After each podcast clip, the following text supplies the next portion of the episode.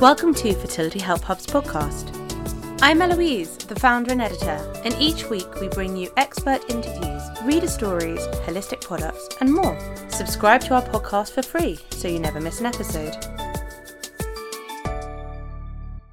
Today, I am being joined by Laura Biggs, who is the managing director of The Fertility Show based in London. Welcome, Laura. Hi, Eloise. Nice to be here. Lovely to have you. And I'm so excited for the fertility show, which is happening at the beginning of May this year, isn't it? Yeah, on the 7th and 8th of May. And um, tell us a little bit about how you started working in fertility and your your kind of background and story. Well, um, it started a long time ago, my fertility story. I um, found it difficult to fall pregnant with my first child, who is now 16. Um, I discovered through kind of uh, seeing a, a, few doctors that I had quite severe endometriosis, which back then was, you know, kind of, you know, wasn't spoken about like it is these days. Um, so I had a laparoscopy, and after a couple of years of trying, I actually fell pregnant shortly after that laparoscopy. And I was 35 at the time when I had my son.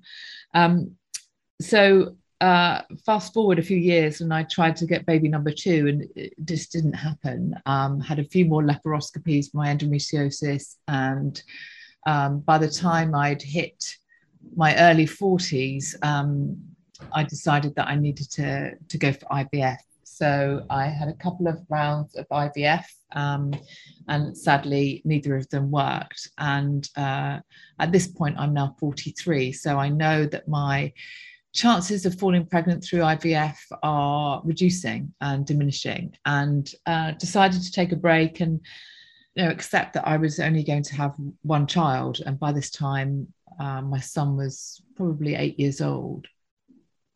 And about that time, um, in the events business, the, the business that I was working in at the time, um, the fertility show came on the market. There was a guy called Jonathan who'd started it off because his sister had uh, terrible trouble trying to conceive. And he'd felt that he'd given enough to that show.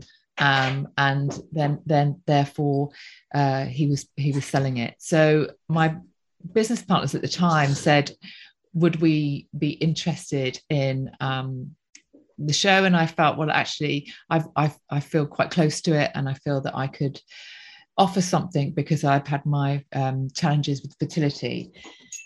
So um, therefore we, we we bought the fertility show for Jonathan and once I went along to the show I'd realized that actually opened up all of the um, kind of sadness of not being able to have my second child or our second child and it made me really really kind of think about what were our options. And I kept going along to the older women and fertility sessions at the show and you know finding a little bit more about egg donation because really at this stage I'm 45 and that's probably my my route to parenthood would be via a donor egg. Talked to my husband about it and we went to the seminars and we thought about it and we decided that we would go for it. Um, it took a it took me 18 months to come to that decision that we were going to try with a donor egg.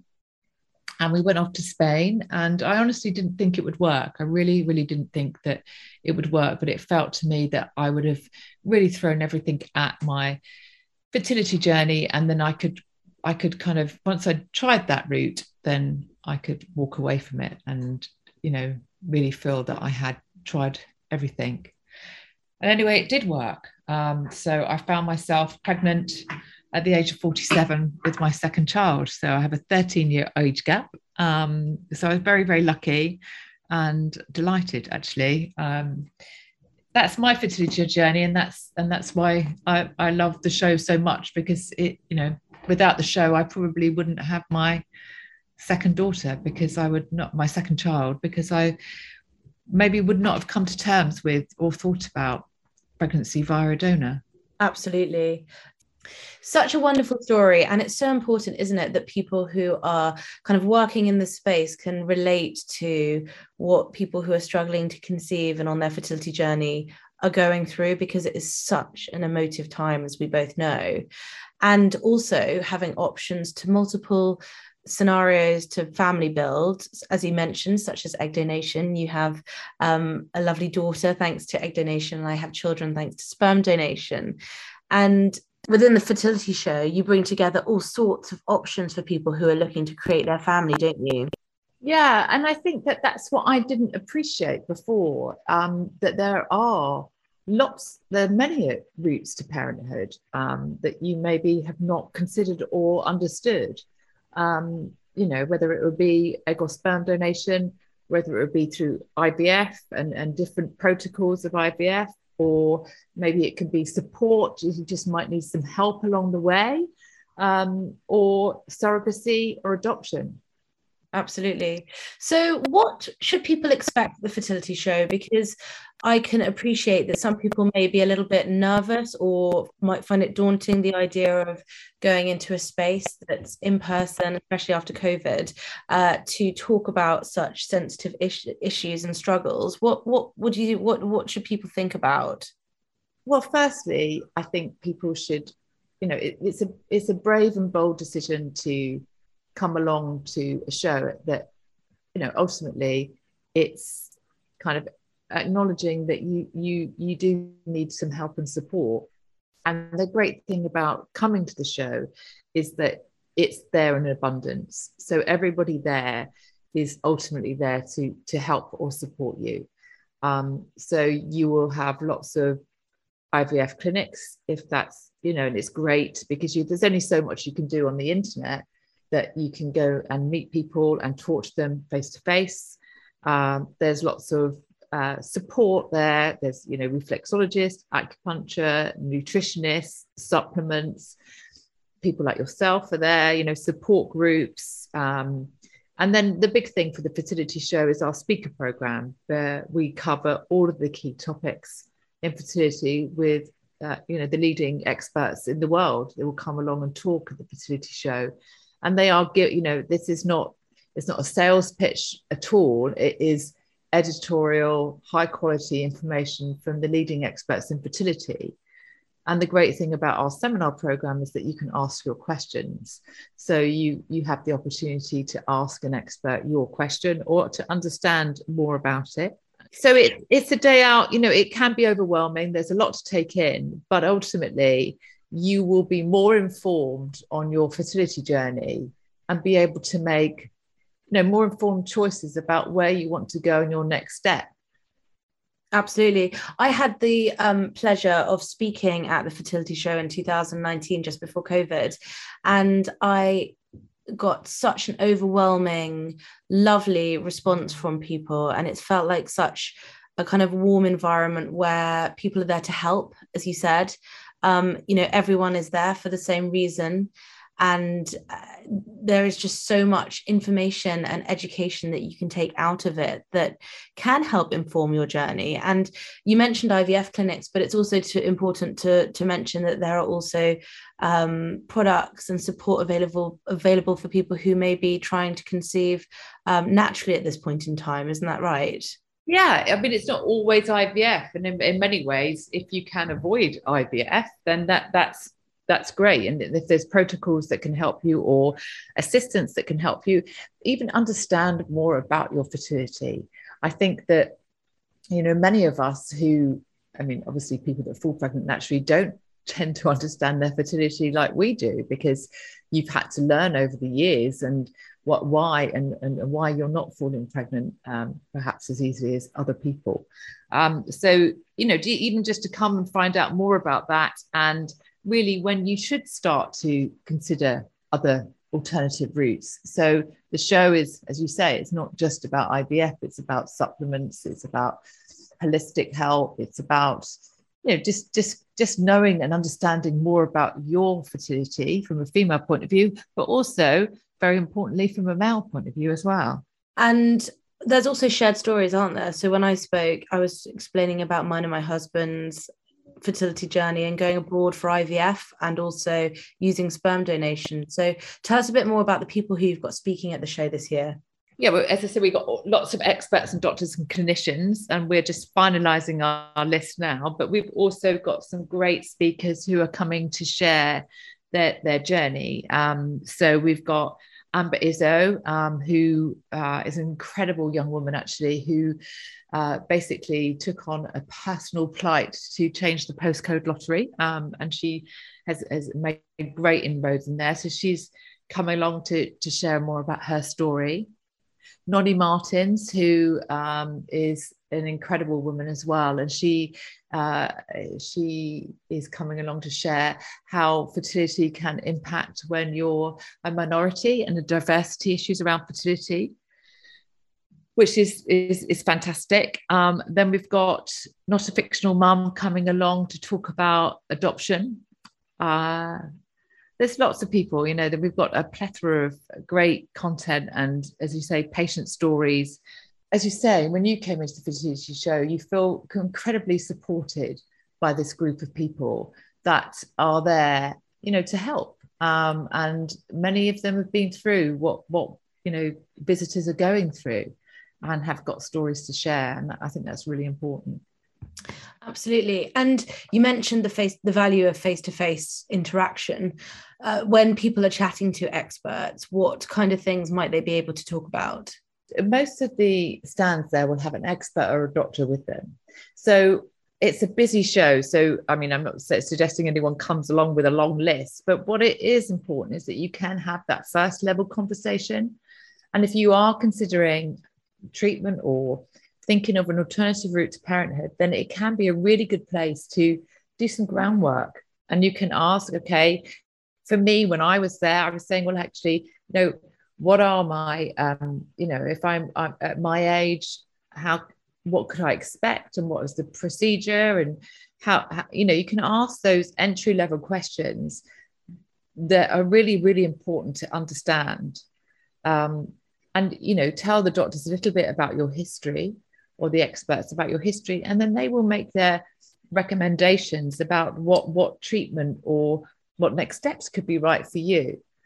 But I would say, um, and my the partners at Fertility Network would say, is that I think it's really important that you don't make any big decisions at the show, and the fact that you you use the show as kind of a fact finding mission and to find out much about uh, fertility as you possibly can whilst you're there.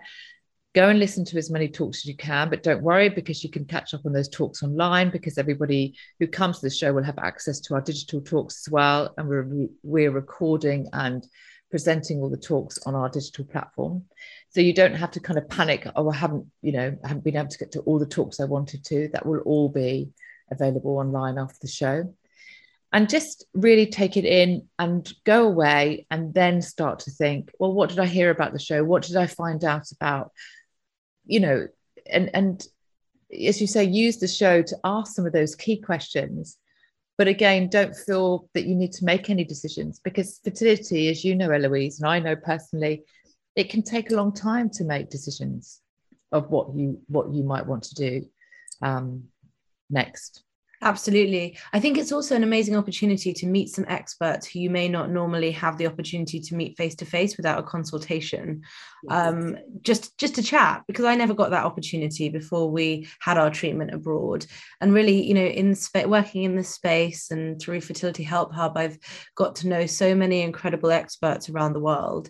And there's nothing like building a rapport with the person you might be having treatment with, getting to know the rest of the team who might help you coordinate the treatment if you're having treatment, uh, finding out about the nutritional value of prenatals and what what you might want to consider taking and when male fertility as well as female fertility. There are just so many things that you can be educated on aren't there that can really really help your decision making and next steps?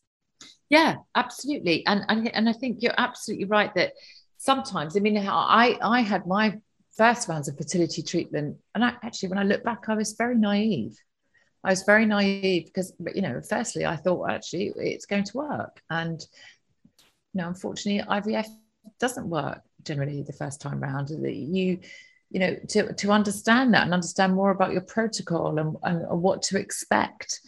It's really, you know, what I've realized after doing this, like you, you know, I've listened to many, many talks on fertility now. And each talk I learn something new. There's so much to understand.